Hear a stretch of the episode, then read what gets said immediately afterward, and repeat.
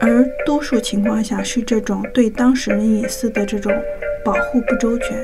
对当事人隐私的这种宣扬，造成内部的这种小道消息的流传等等，这些事情一旦发生，对当事人来说会是一个更为严重的二次伤害。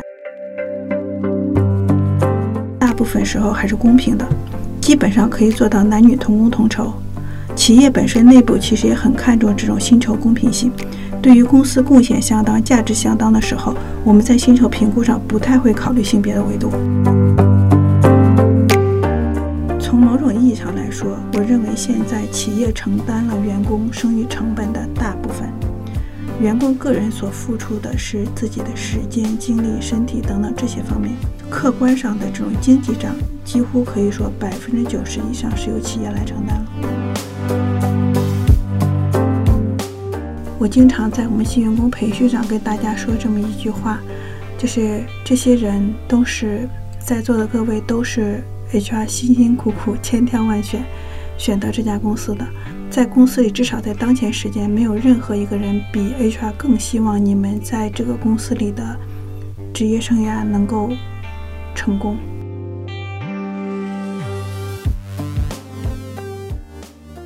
大家好，欢迎收听二维五码，这是一档科技评论播客，我们关注技术对人和社会的影响。我是本期主播豆苗磊。最近呢，因为一些事件，职场性骚扰、潜规则。性别歧视等等问题又受到了广泛的关注，人们也在审视、反思曾经互联网公司引以为豪的企业文化和价值观。这些话题无一不与 HR 紧密相关，而相对于更抽象的企业文化和价值观建设，HR 和 HR 规则往往是具体而鲜明的，因此他们也再次被推上了风口浪尖儿。我们大部分人在一份工作里和 HR 打交道的场景只有三个：入职时、离职时。和企业或者同事发生争议的时候，那么具体怎么和 HR 打交道？当这些问题发生在自己身上时，我们怎样来寻求帮助？HR 怎样看待和处理这些争议呢？今天我们邀请到了一名从业二十年的 HR 高管小欣姐，她的职业经历可以打上很多标签，比如说传统行业、科技互联网行业、大公司、小公司、创业公司等等。我们就请她来一起聊聊。小欣姐和大家打个招呼吧。嗯，大家好。嗯，作为一名在 HR 领域做了二十年的呃资深 HR，很乐意有这个机会来跟大家聊一些关于人力资源的话题。小新姐，我想先把这个问题抛给你。嗯，你在职场上有过被性骚扰的经历吗？我前两天作为一个男性身份被骚扰了一次。啊啊，是吗？就是我在一个。嗯，招聘网站上我会用我们同事的账号，嗯，啊，因为是一个男性头像，然后被男性求职者骚扰，啊，这真的是一个非常奇特的线上骚扰，对，而且骚扰的就对他来说，他了解的一个对象是男性，呃，但实际上虽然说背后账号是我在用，嗯，像这种情况，你会向这个招聘网站去投诉吗？然后对这个人进行一些封号啊，或者标注他的。信用记录，嗯，很难处理，是因为他并没有非常，就像我刚才说，他没有非常赤裸裸的过分的言语，只是一再的表示亲近。这种亲近范围已经超过了这种应聘者和 HR 之间招聘者的这个范畴，这个当然会让人觉得非常的不适。但是你又很难界定他这是属于过于热情还是怎么样。但实际上。我我刚才说这个例子，只是为了证明这种骚扰在男性员工身上也是非常普遍、非常有可能出现的。你为啥用一个男性头像呢？呃，相对方便一些。这本身也是自我保护的一种。像这类性骚扰，还有一些隐性的歧视，我们嗯在职场上通常都默认是男性施加给女性。确实，受害者大多数是女性，但是也的确有男性遭遇此类情况出现，只是数量相对比较少。而且由于社会文化的原因，能够站出来求助的男性的数量会更少。我们经常呃听到身边的朋友吐槽说，哎，自己受到了什么不公正的待遇，然后有一些员工利益受到侵害的情况。你们有没有做过统计？目前是一个什么样的状况？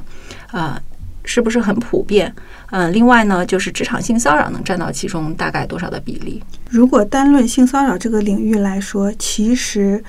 呃，我认为还是相对比较普遍的。嗯，我描述几个现象，你可以对号入座，联系周围的环境来想一下。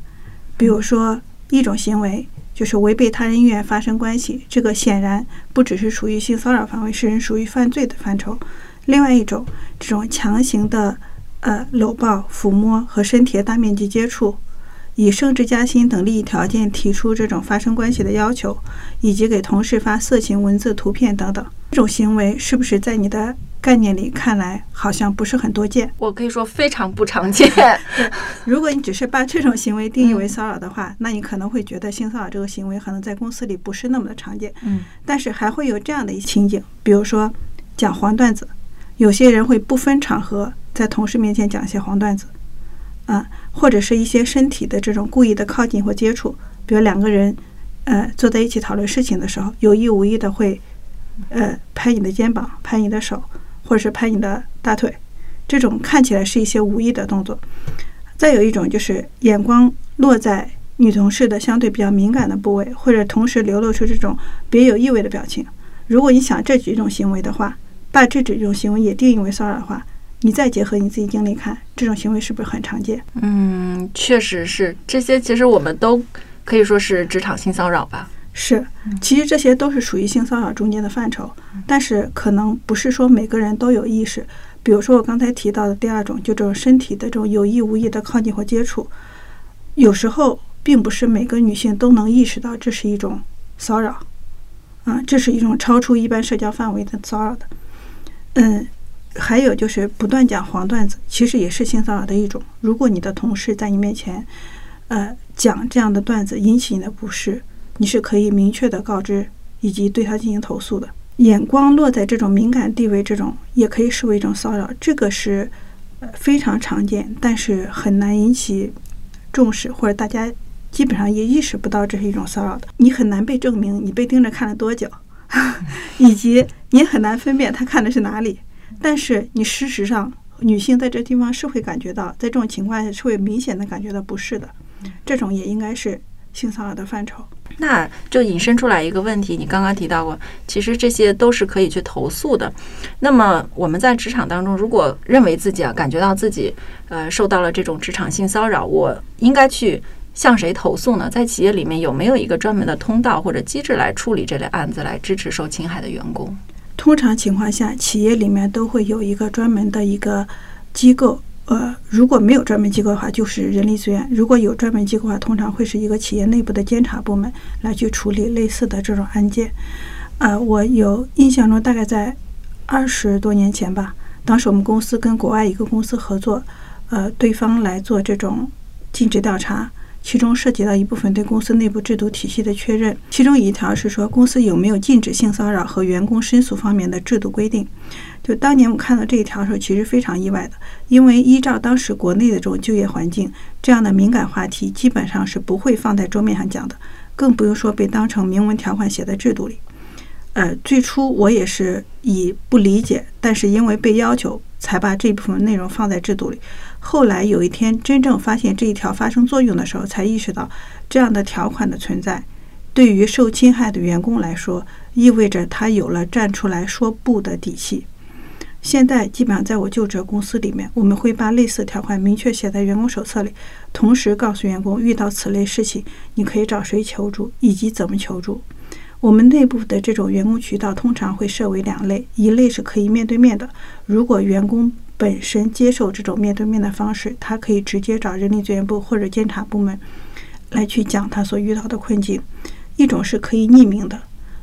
匿名的这种方式会让员工先有一些试探，先做一些试探性的咨询。当他确定安全的时候，再转到一种面对面的方式来去解决问题。这两种通道是我认为都是相对比较适合于解决此类问题的。就是你提到的这个，你可能在呃企业里面都首先有一个你认为很重要的工作任务，就是去建立这样的通道、这样的机制。嗯，那么在现在行业里面，一个通行的做法，业内的平均水平大概能做到一个什么程度？根据我的经验来判断，现在应该说大部分的企业都会有这方面的意识，去建立这样的一些机制去保护员工。但是区别在于具体的处理手法上，不是每个公司的人力资源都能够以相对成熟且得体的方案去处理这类问题。对于这样的事情，我认为合适的处理方法是：首先要在制度里面明确的告诉你的员工，告诉所有人什么样的行为是不可以，是被其他人视为这是侵犯性的举动。以一种制度的形式或者内部的形式都可以，这是预防措施。其次，一旦有员工提出此类投诉，必须要作为一种一级响应的事件来处理，无条件的受理，然后进行非常缜密的、谨慎的调查，就不纵不枉。我们不冤枉任何一个人，但是我们不因此错过一个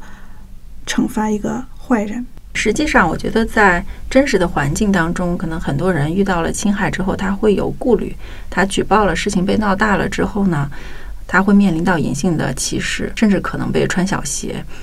那么，首先，我们能不能够信任这个委员会或者是 HR 能够做到你说的，呃，如此得体的去处理，能够保证我在后面的处理过程当中能够受到保护呢？嗯，如果发生这样的情况，我个人的意见是一定要求助。但至于是否一开始就求助于 HR 或者求助于公司内部的监察机构，我认为要看情况。这里的处理原则是说，一定要去求助一个你认为有力量、可信任、可以帮助你解决问题的人。这个人一定是可信任的、有担当的。如果在不确认的情况下，你可以先找一些外部机构来咨询，比如说律师、工会。或者妇联，或者你认识的这种社工等等，求助于外部机构来去帮助你，听取他们的专业意见，然后再去找寻一个内部的合适的途径。HR 这边这一环节基本上是回避不开的，公司内部的一切骚扰、内部举报、呃违规事件处理，最终都是由 HR 这边来受理。但确实不是所有的 HR 都是这种训练有素的、经验丰富的。不排除有一些职业素养比较差的 HR 在接到这种受理之后不能够妥善处理。这里通常说的这种不妥，倒不是说你刚才所提到这种穿小鞋、另眼看待，而多数情况下是这种对当事人隐私的这种保护不周全，对当事人隐私的这种宣扬，造成内部的这种小道消息的流传等等。这些事情一旦发生，对当事人来说会是一个。更为严重的二次伤害，很多女性，特别是初入职场的这个年轻女性呢，她们也会感到困惑：难道在职场上我就必须得做老好人，还是说我想要拿到职业发展的主动权，我就得把自己武装成灭绝师太，去性别化？你怎么看待呢？或者给这个职场女性有没有一些建议？对于女性来说，不管是做老好人，还是说灭绝师太，都有点过于极端了。前者属于来者不拒。后者就是这种来者全拒，这两者对于女性来说，非但不能拿到主动权，反而会使自己显得更加的被动。嗯，在这种情况下，就是如果按照你刚才所提到这种主动权的概念，我认为女性要做到四方面的有吧，四有，也就是说有头脑、有能力、有勇气以及有同理心，具备这四方面的条件，基本上，呃，可以。找到一个相对妥善的在职场上立足的方式。实际上，就企业里面，我看到好像女高管的比例是比较低的。当然，这是我自己的一个呃感性的一个认知啊，就是嗯，为什么女高管会那么少？嗯，确实，就之前也看过一些研究，就在这种全球知名的这种 CEO 中间，女性占的比例大概不到百分之十。具体数字记不清楚了，但肯定是一个位数。就如果深究原因的话，这跟女性天然的这种社会角色定位、形象可能都有关系。多数社会里面，女性都是以这种辅助、支持、主内这种形象来存在。这种刻板形象在无形中会使得更多的女性不太主动站出来，以一个领导者的形象出现在众人面前。嗯，如果我们说这种成功女高管的特质，我认为首要的一点，第一点就是进取心强、意志力强、果断坚定。就 Facebook 的现任的这个 CEO，他当初是谷歌初创时的元老，他写过一本书叫《向前一步》，中间有个很重要的观点，就是提倡女性在职场中间需要向前一步，勇于站在谈判桌前说话，而不是坐在一旁的椅子上。因为对于绝大多数的职场女性来说，她会比较羞于向前一步，因为向前一步需要勇气，她会有非常多这种担心和顾虑，比如向前一步之后，自己这个动作会不会显得不够得体，会不会显得过于有野心，会不会显得是向上爬？等等。所以，我认为，如果是一个成功的女高管，通常的第一个特质就是进取心强、意志力强、果断坚定，还有其他的一些特点。也是比较经常能够在女性高管身上看到的，就是比如基于逻辑、事实、道理来做判断。很多成功的女性 CEO，大多数是有这种科学或者工程方面的背景，很大程度上是因为他们这样的专业训练，使得他们具有更科学的这种信息判断和理解能力，以及对事物本质的理解。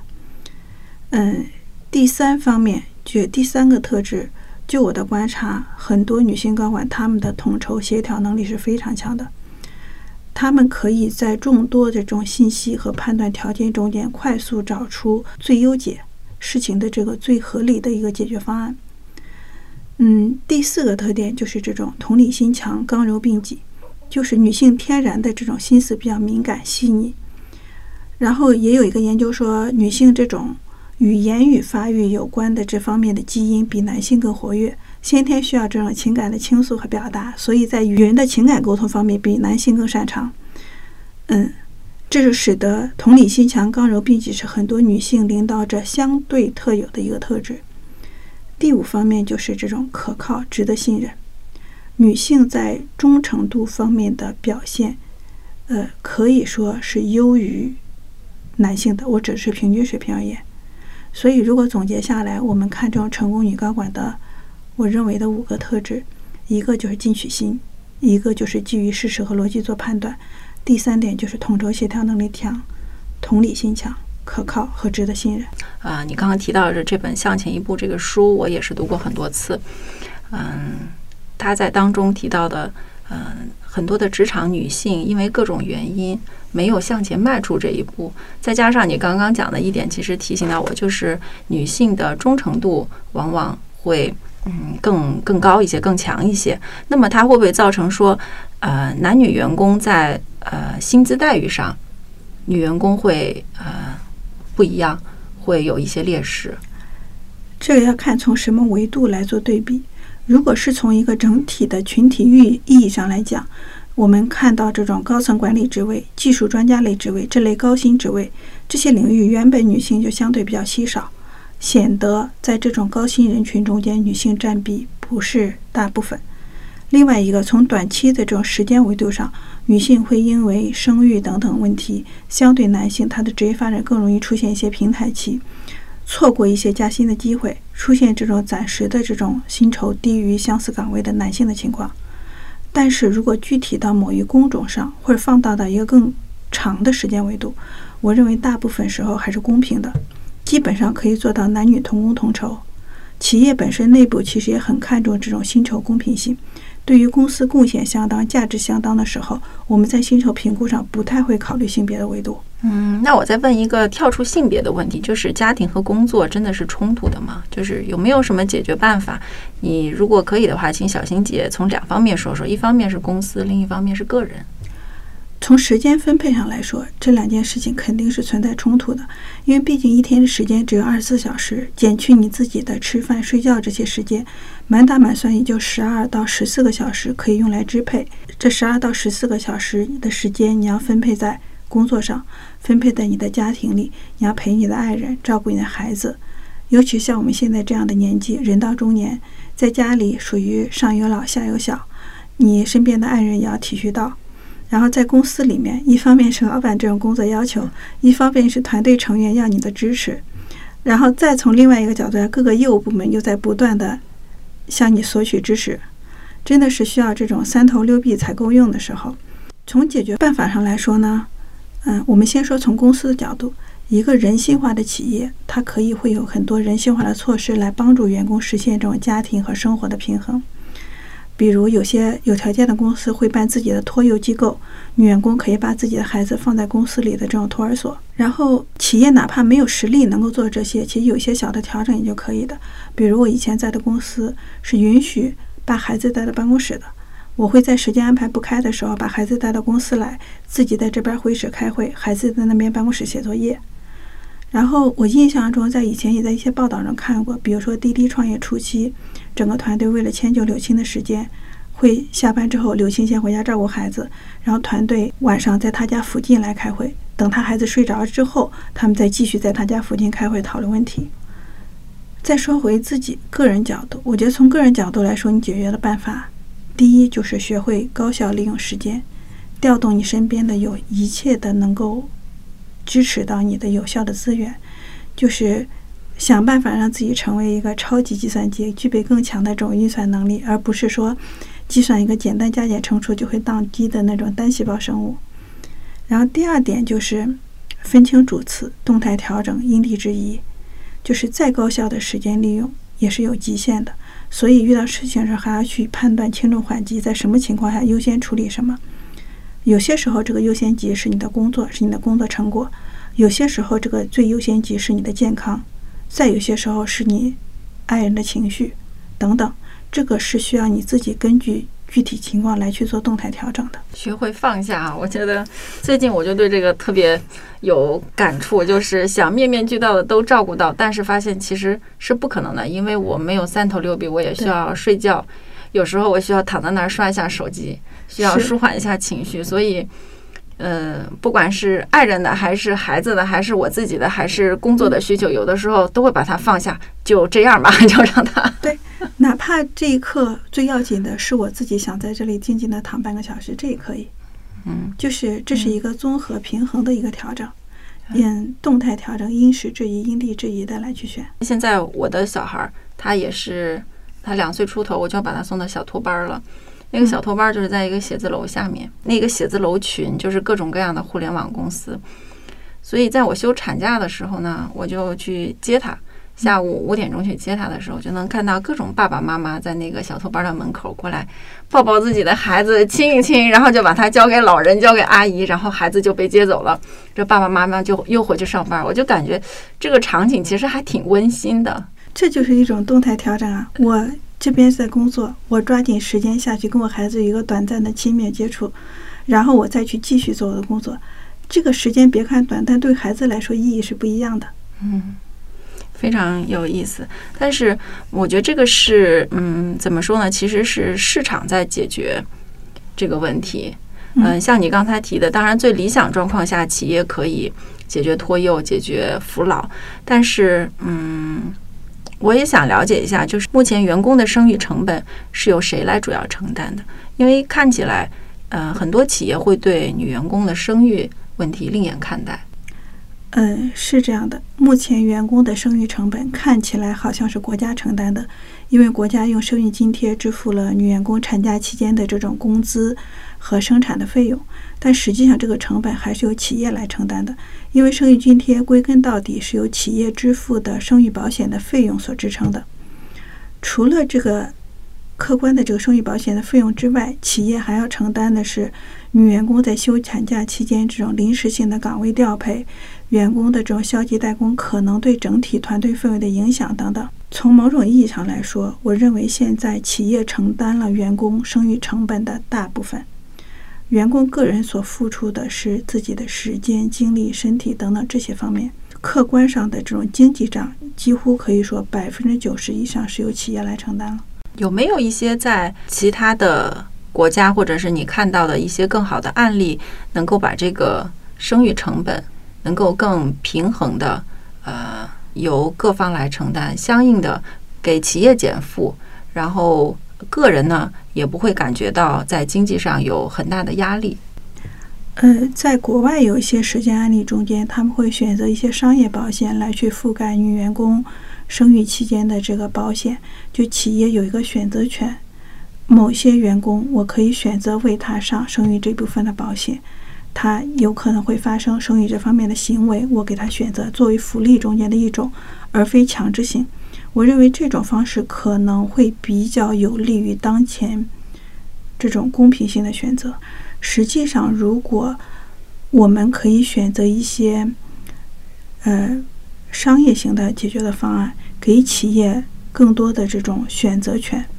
这种选择权不是意味着完全损伤女员工的利益，而是说企业可以在经济利益和女员工的保护之间找到一个相对平衡。我觉得这样的话，对企业利益来说会是一个很好的保障，也使得企业敢去雇佣更多的女员工。最后，我想八卦一个，有一道送命题啊，就是女员工休产假生孩子那一年，是不是就不升职、不加薪、低考评、没奖金？是不是真的？怎么说这话题呢？就说我只能说不是全部如此。嗯，升职、加薪、考评和奖金所对应的都是员工的。年度的绩效贡献，这个是一个基本的原理。就产假通常是一百二十八天，差不多占一年时间的三分之一。我认为，如果在另外的三分之二时间之内，女员工如果是正常的这种工作交付、解决问题，呃，产生贡献，是应该得到相应价值的年度奖金的。如果超预期的完成，也应该得到更高的绩效、加薪或者升职。但是如果女员工产假期间她的工作量被其他人分担，其他人额外付出更多。那么，其他人的绩效相对于这种产假女员工更高，也很公平。但如果是这种摸鱼孕妇，就不升职、不加薪、低考评、没奖金，我相信这个大家都能够理解，而且认为这是一个公平合理的结果。嗯，这个我觉得我也挺感同身受的。就是我在各种妈妈群里面，大家经常会讨论说：“哎，你到哪个医院去，医生可以给你开下条吗？”呃，哪个大夫可以给开啊？可以开几天呀？其实你就是明显，他们也没有明显的身体的不舒服，或者是没有什么病症。但是呢，呃，有的医生可能就会给他开个三五天、一个星期，多的能开两个星期。有的医生就是严格的，就是不能开，就是不能开。大家就会讨论，而且经常会吐槽这样不能给开假条的医院。那有一些人在背后做这样的事情的时候，我也感觉到很难受，就是。让更年轻的女性，还有一些更需要工作机会的女性，还有一些更有事业野心的女性，她们会因为这些事情，她们的空间就会被挤压，就会被另眼看待。她们会遭到更多看不见的压力，成为她们发展路上的一些障碍。但这些障碍本身不是因为她们原因导致的，而是因为那些摸鱼孕妇导致的。是的，就是这种情况还挺挺遗憾的。你的职场经历也有科技企业、互联网公司，还有一些传统行业的呃企业的经历，有没有在这个当中看到一些嗯比较明显的人力资源管理的一个不同的方式，或者是企业的价值观上有一些不同？应该说。会有非常大的不同，因为不同的企业，它的不同的发展阶段，它会选择不同的管理模式，而且，呃，也会有不同的文化的特质，这些是非常正常的情况。我是觉得这个基本上怎么说，没有什么可质疑的，就是它的业务模式，它的发展阶段，决定了它在当前情况下会用这样的管理模式，会呈现出这样的一些文化特质。这些都非常可以理解。嗯，那么把这个时间尺度再拉长一点，也许你觉得会不会在十年、二十年之后，现在的被大家认为很年轻的这种有呃更有活力的这种互联网企业，他们可能也会呃逐渐的去采纳我们目前在传统行业一些百年老店这样的企业里面看到的管理模式？嗯，我觉得这个不一定，因为他们本质上的业务模式和逻辑会很有很大的不同。而且他们之前发展阶段上所经历的也会不同，但是求同存异、取长补短，这是一个正常的一个行为逻辑。所以很难说，比如说他有可能在这过程中间吸取，呃，传统企业里面发展过程中的一些优点，在自己揉在自己的业务模式中间，变成自己的一个新的行为特质，推陈出新，也是有可能的。曾经有一段时间，就是各个企业都在。制定各种各样的 KPI 考核，嗯，然后逐渐又有一些公司把呃 KPI 考核给推翻了，从国外引入了这种所谓的 OKR 或者其他各种名字、各种不同叫法的一种考核制度。你从这个 HR 管理的角度，怎么去看现在我们这种对企业对员工的一个考核机制的变化呢？嗯，现在很多互联网公司用的是这种 OKR 的模式，不太用 KPI，是因为这种互联网公司它的业务发展非常快，它的不确定性非常强。因为指标本身确定是需要大量的数据积累，一次又一次这种重复性的操作才能够确定我指标定在这里合适。但是这个对大部分互联网公司来说是不太现实的，所以很多互联网公司会用 OKR 的模式，鼓励员工自己去设定指标，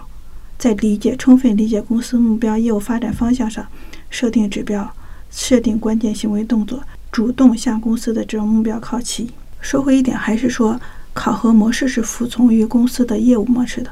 首先，它要服从于公司的业务模式的特点，服从于公司管理结构的特点。本质上来说，所有的考核都是为了把人能够更有效的组织起来，去发挥更好的效能。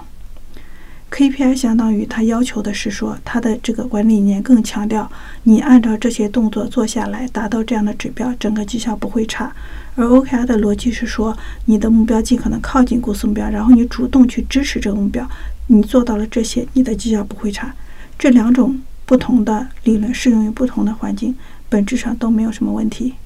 只是一个适用性的。它作为一个传统行业，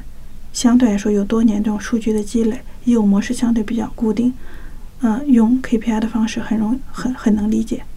嗯，刚才我们在外面的时候，我跟那个同事还在说，就是因为企业它本身是非常抽象的，所以当一个个体跟一个机构、一个组织它有冲突的时候，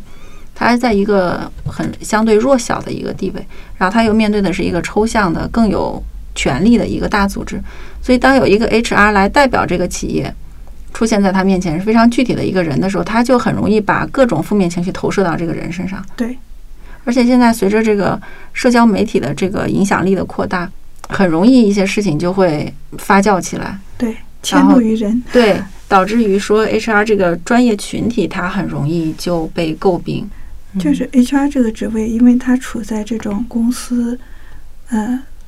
就是公司老板和员工的这种第三方的这种角色上，所以它相对大部分员工来说，它可以更以一个第三方的角度去看到很多问题。呃，同时他也是作为一个外部应聘者进入公司的通道，所以在这样的一个位置上，他接触到不同的信息、不同的人，看到各种各样的行为是非常非常普遍的。但 HR 的主要的职责就是一个。对招聘这个事情来说，它起到一个很好的筛选和把关的作用，要把不胜任技能的、不符合公司企业文化的、价值观各方面有明显问题的人排除在组织之外。因为如果这样能进入组织，它带来的不是说解决问题，不是说高绩效，很可能是对组织这种伤害。所以从这个意义上来说，嗯，但这个筛选行为本身上，很多人觉得不是的。比如说，一个应聘者被 HR 拒绝，这个时候他他的感受一定不会很愉快，他会把这种情绪，嗯，发泄在 HR 身上，会认为这 HR 个人的问题。再有，就有些情况下，嗯，HR 会代表公司去执行一些政策，但这个政策很难让所有人都满意。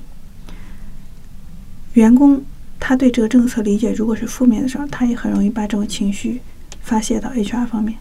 但是，从本质上来说，这些行为并不是 HR 来导致的，而是他的工作性质特点所导致的。再多说几句吧，就是，如果你在公司里工作，